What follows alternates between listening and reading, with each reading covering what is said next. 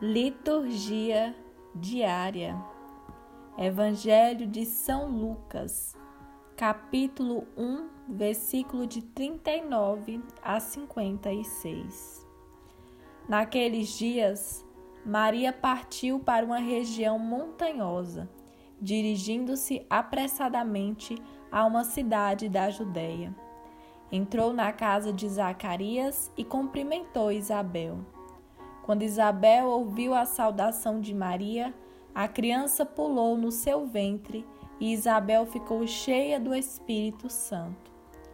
Com um grande grito exclamou: Bendita és tu entre as mulheres, e bendito é o fruto de teu ventre.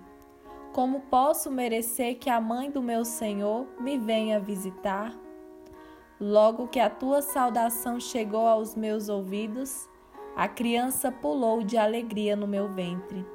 Bem-aventurada aquela que acreditou, porque será cumprido o que o Senhor lhe prometeu.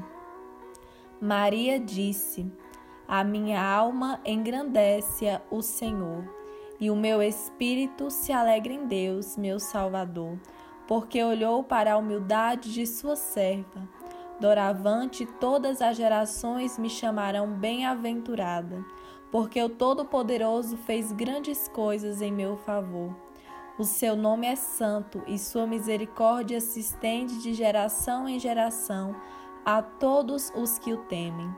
Ele mostrou a, a força de seu braço, dispersou os soberbos de coração, derrubou do trono os poderosos e elevou os humildes.